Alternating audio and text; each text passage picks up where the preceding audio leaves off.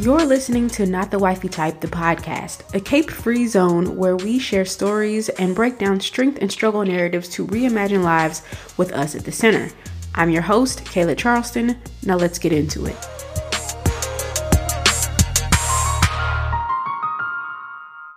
It's time for a season break. Your girl is getting inconsistent, missing weeks. I do not like being inconsistent. I do not like missing weeks. So it is time for us to take a break for the season. This episode is one of two that I've released on the same day. And these two will be the last two episodes of the season, episode 9 and episode 10. So after you listen to this one, go ahead and check out the next one or the other one and that'll be it until the last or the end of May. The end of May is when the show will be returning. I'll be refreshed and revived and ready to be consistent again. On this episode, I wanted to talk about how Black women's desperation and fear of dying alone causes us to do things or be invested in people or ideas that are to our detriment. And I wanted to talk about this because I have seen several things happen lately that I feel like are a testament to our desperation and our fear of dying alone. So, of course, I'm going to start with a story about something that I consider to be or to have been my own desperation. When I was younger, I used to date a guy, and my desperation took the form of giving too many chances or staying longer than I should, or maybe extending more grace than I should have, or more forgiveness or more understanding in situations where I wasn't necessarily being extended the same thing, but I was afraid of losing out on a quote unquote good man or good guy or whatever, which if you've listened to the episode about good men, you know how I feel about that. But my desperation was not walking away when it would have served me to do so. In most cases, when I feel like I have been desperate. So I was dating this guy and we had been dating for six months. And during the six months, we talked a lot. We talked almost every day. We spent time together. We went on dates. I was spending weekends with him and his friends. Um, when we did go out, we were having lots of fun. Like it was, it was great. We did it for six months. It was a sexual relationship. We were having sex. And at a certain point, I was like, okay, I really like this guy and we're spending time together and we seem to be enjoying each other's company, but we don't have a title. We have not yet discussed being exclusive. So in my mind, I wanted to know you know, what to expect moving forward because I started catching feelings. And if that, and if, um, that's not something that was happening for him. I wanted to know so I can move accordingly.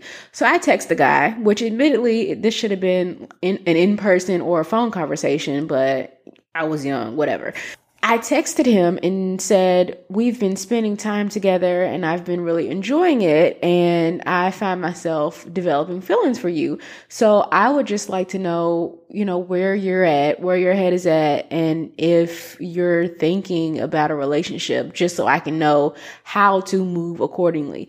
This wasn't me I, I, know it sounds like the what are we question, but it wasn't me trying to force a relationship on him. It was me trying to you know, adjust my mindset and my expectations so that if he wasn't thinking relationship, then I can continue to keep my options open and not even, you know, think about, okay, this needs to be something exclusive or this needs to be something it's not or headed in a direction that it's not. So I just wanted clarity on what the hell we were doing, which is reasonable. So I send that text and he does not respond. And I, you know, after a few hours, I'm like, well, after a few, the first few hours, I'm like, okay, maybe he's busy and he'll respond when he gets a chance. A day went by and he hadn't responded. Now, mind you, this is a guy who I talk to almost every day. So I asked you uh, an important question, an important question to me, and you still haven't responded in a, in a full day when usually you respond to me, if not immediately, within a few hours my my mind is going a mile a minute and it really did cause my anxiety to to spike because for me that was a that was a vulnerable thing to say for me to put my feelings out there and be honest with where I was at and how my feelings were developing that was me being vulnerable. So to not respond, which was so out of character or not really your pattern, it, it made me anxious. So I called um, on the second day of, of no responding and he didn't pick up. Instead of answering my phone call, he texts back and says, I'm at work. I'll call you later tonight. So I'm like, okay, cool. He's gonna call me later tonight. Maybe he just, you know, didn't really get a chance to take in my text and, you know, think about it and form a response, but we'll clear it up tonight when he calls. So like I'm waiting for him to call. And meanwhile, we're friends. We we were followers of each other or each other's follower on Instagram. And I noticed later that night that he was out with his friends, drinking and, you know, out at a party or a club or whatever with his friends. And it really made me angry because now we're on two day two of you not answering a question that was again important to me and now I know that you have seen my texts because you opened your text messages, our text thread, so that you could respond to me calling you, telling me that you you're gonna call me later. So it just made me at that point it made me angry that he was blatantly ignoring me and choosing not to respond to my question. So the next day, which was day three after not getting a response, I texted him again and I said, Look, I do not like being ignored. I think it's kind of fucked up that you would ignore me the way that you have been. And if I don't get a response today to my question, then, you know, it's over between us and there's not friendship's not even on the table. Because we were friends before we were anything. So I told him like if there if you don't if you don't answer me, then everything's off the table. Relationship, uh talking dating whatever the hell this is or friendship it's all off the table if you don't respond to me. And he responded to that. And he he flipped he flipped it. He totally flipped it. And he used a conversation that we had had previously about ultimatums to flip it so like a few weeks before that we had talked about how like marriage we were talking about marriage and how we both thought it was in poor taste to give someone an ultimatum to force them to marry you because no one should be pressured or forced into a relationship that they may or may not be ready for. Which I felt like was a different case here. I wasn't trying to force him into a relationship. I just wanted to know where his head was at because if his head wasn't going in the direction of a relationship, then I would have been a little less available to him or, you know, a little slower to respond to his texts because he wouldn't have been the only one. He was the only person I was dating at that time. And if he wasn't thinking relationship, then I was going to keep it moving. So that's why I was asking where his head was at. And if he didn't want a relationship, if his head wasn't going in the direction of a relationship, then he could have just said that. But he flipped the script and he said that he, we had discussed not liking ultimatums and here I was giving him an ultimatum. And so now we he didn't think we should date at all anymore because I went back on what I said like a bunch of a bunch of bullshit like First of all, I already told you what it was. If you don't answer me, then it's over. All of it is over. But now you're telling me, you want to tell me first. No, it's over after I said. Anyway, I took the bait. I took the bait and I let his uh, his little game of switching it up on me work. And so I went from being angry that he would ignore my question and ignore um, my moment of vulnerability by that I had by expressing my feelings, you know, I went from angry over that to feeling like I just messed up the best thing that was ever going to happen to me. and I laugh now because in hindsight and having some years separating me in this situation, I realized that we grew into two, into people who would not have been compatible. So it was for the best that we didn't talk anymore or that we didn't date anymore anyway. But in that moment, going back to this whole idea of being desperate and desperation and fear of dying alone and not having my, you know, black man or whatever, I thought that he was the best that was going to ever come along cuz he was a, he was a quote unquote good guy or whatever. I thought he was the best that I was to find and I thought that I fucked it up and I ran him away by giving him this ultimatum either you answer my question or that's it. And it worked. So after that, after he successfully uh, turned the tables on me and managed to get me from being angry to to desperate, I then I was concerned about what I could do to patch things up between him and I. And I'm not going to say I'm ashamed of that because it's not our faults that we're taught to to value relationships the way that we are, romantic relationships um the way that we are. So I'm not ashamed, but I can definitely look back and and see how that was desperation playing out in instead of me sticking to my guns and realizing that I had a right to know what was going on between us or where our relationship was headed I had a right to clarity I completely caved to the idea that I need like black men are in such short supply and I need to cling to the good black man that I have access to or one that, you know, wants me or whatever because no one wants to die alone. So I was desperate in that situation and it was probably several months of me lamenting that I had made the wrong decision or I had pushed him away or done something wrong in that case. Whereas now I can see how fucked up it was for him to to turn the tables to to switch the script on me and make it seem like I was in the wrong for needing boundaries around a relationship and seeking clarity. So, that's my story of desperation and I feel like I see black women's desperation playing out in so many different ways in society. And I guess I should clarify when I'm speaking here, I'm talking about heterosexual black women, uh, specifically black women who are looking to fulfill that black love fairy tale, but are also impacted and affected by the fear mongering you know, of narratives and stories about the shortage of black men, of eligible, marriageable black men, and how there aren't enough of them to go around for black women. Which I mean, the numbers say the numbers really do suggest that there there are not enough eligible, quote unquote, or marriageable black men.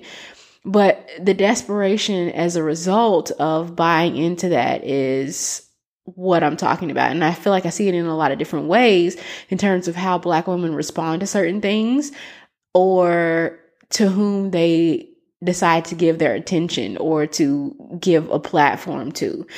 One of the examples I can think of off the top of my head is like when a guy on Twitter makes tweet something about how there are no traditional women left or no women who know how to cook and clean or spoil their man chances are in the in the replies, you'll see a bunch of women auditioning. You'll see women talking about how, you know, they cook all their men's meals and they suck their man's dick from the back after feed after he comes home from work and feeding him a good meal.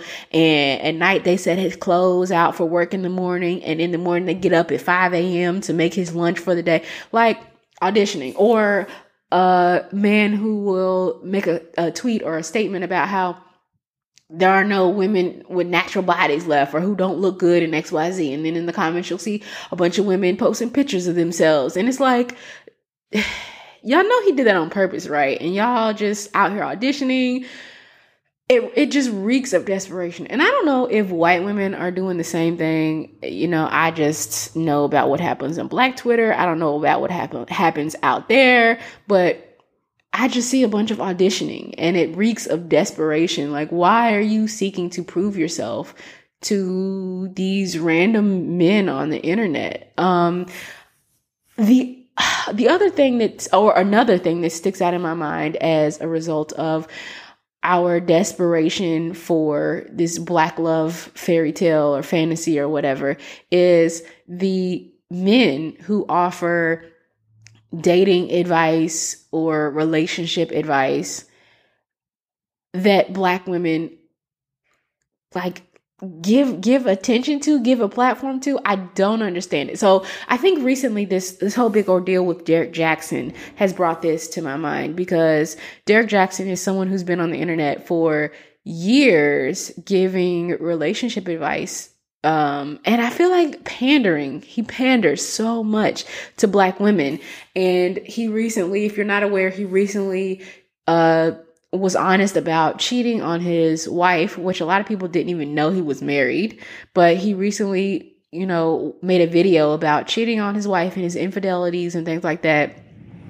And he is someone who has made money, has made a career of exploiting black women's desperation, of selling black women a fantasy. Because you know he's the tall dark handsome black man that a lot of heterosexual black women are hoping that they get and he's the good guy and he supposedly calls out you know quote unquote fuck boys and men who aren't treating women right when really he's just saying what you want to hear and he's not living that life he has made so much money exploiting black women's desperation and their their black love fantasies. And I and I feel like it's desperation that has kept a lot of black women from seeing that he's pandering. And another another like relationship guru or someone who has a platform out here who absolutely should not and is obviously a charlatan and a fake and a phony is Kevin Samuels, who is another person who has a huge platform and uses it to malign and disparage black women. Derrick Jackson and Kevin Samuels are on opposite ends of the same spectrum. Derrick Jackson is the guy who's deemed himself the nice guy because he knows all the buzzwords and all the catchphrases that you know, make him sound like a good guy or make him sound like he knows how to treat a woman. And he uses it to his advantage to take advantage of women um, while he's doing dirt, you know, behind the scenes. Whereas Kevin Samuels is the is the guy who who thinks that because he is honest about being an asshole that that absolves him of his asshole behaviors because he was honest. Meanwhile, both of them are are preying on black women's desperation and fear of quote unquote dying alone. That they use to build these platforms where they profit off of telling women how to get men or how they can be better or how men are fucking up you know and and and this is what you need to do or this is how you should be treated. Meanwhile they ain't shit themselves. And this is the problem. This is why I think it's so heinous for men to have these platforms, specifically black men to have these platforms where they're supposedly helping black women who want relationships with black men. And I feel this way based on things that have been discussed throughout many episodes of this podcast. The pow- the balance of power is tipped in men's favor in heterosexual partnerships and heterosexual marriages the, the, the balance of power is in men's favor. Men benefit from heterosexual marriage more than women do. And the evidence is out there to support this. The emotional labor, the domestic labor, the invisible labor, the child care, the sacrifices that women make to make relationships work. These are all things that are exploited in heterosexual partnerships. Maybe less in some relationships to a lesser degree in some relationships than in others. But as a this is a norm. This is something that is not rare. It's not uncommon. It's not unique for women's labor to be exploited in the context of heterosexual relationships. So add to that that, that women are conditioned and socialized to believe that marriage should be their ultimate goal that they are nothing if not partnered with a man. If a man doesn't choose to commit to them and quote unquote wife them. And then add to that race as an intersection and the fact that a lot of black women fear a shortage of, of marriageable men or a shortage of men to choose from. So you have all of these things that tip the balance of power in men's favor and then you have men like Kevin Samuels and Derrick Jackson who not only benefit from the balance of power being in their favor as men in heterosexual relationships and, you know, women's labor exploitation, but then you have their use of black women in particular's desperation and their fear mongering that happens to scare black women into thinking that they have to settle or they have to or or that being in any relationship is better than not being in one at all and being alone or the, the chance of dying alone. So they, so these men, these guru, the relationship gurus or relationship experts or whatever, not only are benefiting from women's labor in actual relationships, but they're also capitalizing and making careers and whole platforms and getting paid to doubly exploit black women in particular. And It is so sickening. The level of exploitation is so sickening. So, like, if you, I don't know if any of y'all listen to Kevin Samuels or are fans of Derrick Jackson. I don't think that there should be there should be no overlap in our audiences honestly truly but if if you listen to one of those two men sis what are you doing like I don't mean to judge, but I mean to judge. What are you doing? And another person who I just thought of as an example, he's actually not black. He's a white guy, but he's another example of of taking advantage of black women's desperation. Chet Hanks, Tom Hanks' son, Chet Hanks, who is this white boy who has this thing called White Boy Summer. I don't really know what it is because I'm not really that interested. But he also is known for like speaking in a fake Jamaican patois accent and calling black women queens and admiring black women. And so he recently there was a black woman who wrote an article about him basically saying that his corniness is kind of charming and his love of black women and his going up for black women is really nice in a world that hates black women or is always disparaging black women or talking negative or talking down on black women. It's refreshing to have people like Chet Hanks or it's refreshing to have a Chet Hanks. Meanwhile, it also just came out that Chet Hanks called his ex-girlfriend who was black a ghetto black bitch, threatened to kill her, um, and was physic- verbally and physically abusive to her. So this is just another example of how Black women's desperation makes us so thirsty for even the smallest bit of validation or admiration. And we're so flattered to have attention from someone that, you know, we'll just take it from anywhere. We'll just take it from, from anybody. And Chet Hanks is not a white boy that you should be bragging about having attention from granted, you don't really need to be bragging about having attention from any man because uh I can't remember. I think this was a tweet. Someone tweeted this once. Men will fuck a McChicken. and I think what they were saying is basically men will men will stick it anywhere. So it's not really a flex to say, you know, what what man you have or what man you're getting attention from. But least of all, you should be bragging about or charmed by the likes of Chet Hanks.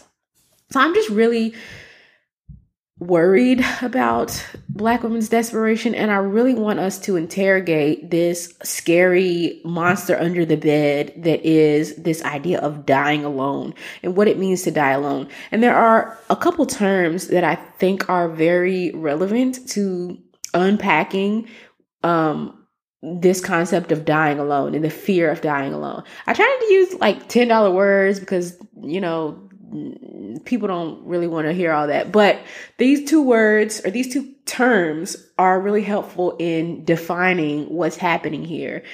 And the first one is allonormativity. And we'll actually start with something else. We'll start with the word allosexual. So a person who is allosexual is a person who experiences sexual attraction versus like someone who is asexual who does not experience sexual attraction.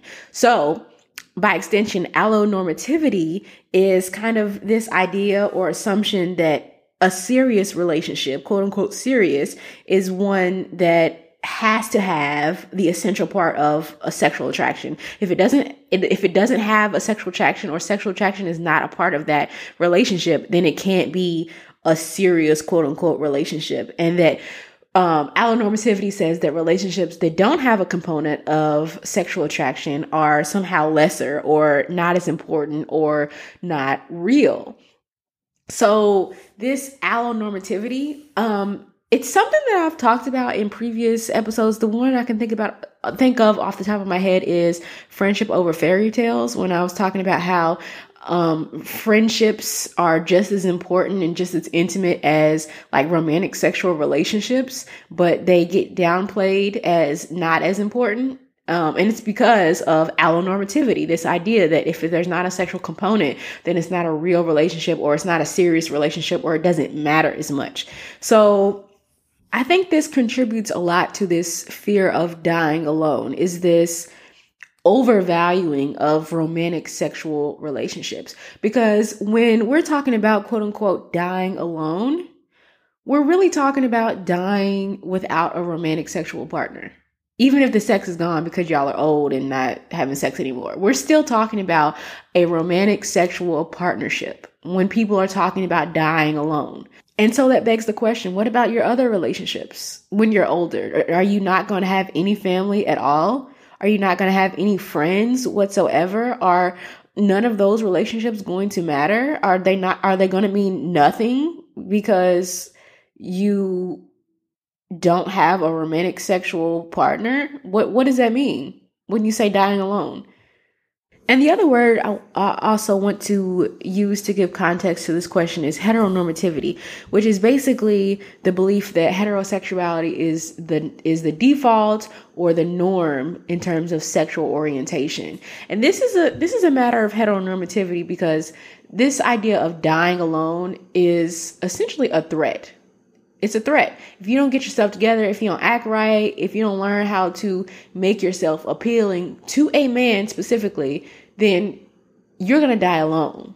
And it's heteronormative because what if you're not even into men in the first place? Like, this is a threat leveraged at women in general. It doesn't matter if you're a queer woman who partners with people of other genders or different genders, you're still gonna quote unquote die alone because you're not doing it right. So the assumption is that you need to be living your life in such a way that a man is going to come and is going to claim you.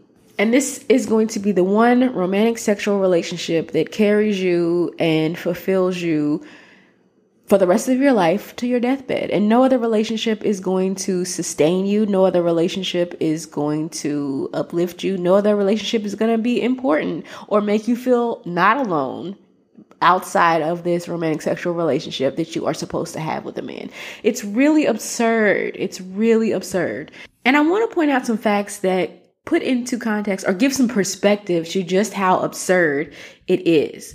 So, first things first, if you're, let's say you get married and you're planning on spending the rest of your life with this person, that's all fine and good.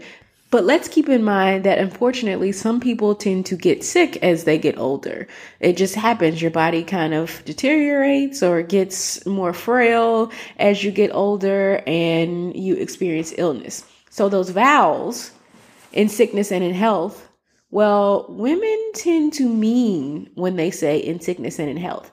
Men, on the other hand, mm, not so much. So, married women are more likely to stick with their husbands who get sick or get ill, especially seriously ill, than men. Men are the ones who hit the door or are more likely to hit the door when their wives fall ill. So in the event that you were planning on growing old with that person, what does it mean then if you get married to keep from quote unquote dying alone and your spouse decides to dip out when shit gets real?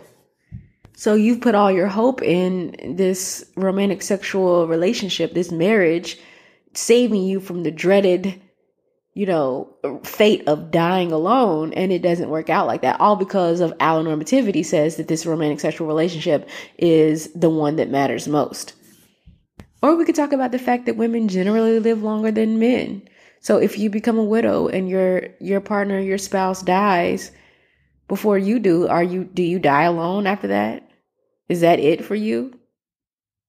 And it's interesting that this idea of dying alone is leveraged at women because even with with allonormativity saying that that a romantic sexual relationship is the most important. Women tend to build social networks outside of marriage and they tend to maintain those that those networks and those relationships as they age. So when their husbands do die or their husbands are not in the picture anymore, they still have those social networks to keep them engaged and to keep them fulfilled and to keep them from being lonely. It's actually men who tend to be more alone without the the um, companionship of a partner, of a romantic sexual partner. It's men who tend to be more lonely or more alone because they tend not to build those social networks outside of marriage. They tend to rely on their wife for all the emotional support and needs and stuff that they have because that's just what's expected of a woman in a heterosexual relationship. And this is why men are more likely to remarry after divorce. They tend to be more lonely. They tend to get hit harder by depression because they don't have, once they lose their support system, which is their wife, they don't have as much to fall back on. And women tend to um, tend not to remarry at the same rate as men because a lot of them don't want to take on those roles again or don't want to be everything, all, all things to a man. They may still date men or whatever, but they may choose not to remarry because it's a, it's, it's a role that they don't want to take on, you know, later in their life. So it's really amazing how the fear of dying alone is used to make women kind of fall in line and do what they're supposed to do to avoid this, you know, terrible, terrible fate. And I'm not saying don't get married. I'm not saying it doesn't have its uses, whatever those may be for you. I just want people to interrogate some of their fears and their maybe even most deeply held beliefs about what it means to be alone to be truly alone? Are you even alone? Are you truly alone? I listen to, I'm not married. Uh, you all know this, but I listen to my married friends who are honest about their marriages and I hear them talking about the disparities in who performs what labor, or I hear them talking about what they had to give up, you know, in order to have their relationship. And these things are real. Like, I don't just be on here I don't know, man bashing or whatever. These things, these things are real. And it's very intentional that a lot of women feel like their only options are to find a man. And sometimes that feels like finding a needle in a haystack. Find a man, ha- you know, have him commit to you and y'all live supposedly happily ever after, ignoring power dynamics that are at play in heterosexual relationships, or your other option is to die alone. It really feels like society presents those as the only two options to women. And I am here to tell you, baby, those are not your only options. Thank you for listening to Not the Wifey Type, the podcast. If you love the show, make sure to subscribe so you'll know when new episodes drop and rate and review so others will know how much you love the show too. If you want to keep up with me personally, you can follow me on Instagram at Not the Wifey Type. Until next time, I'm reminding you to belong to yourself.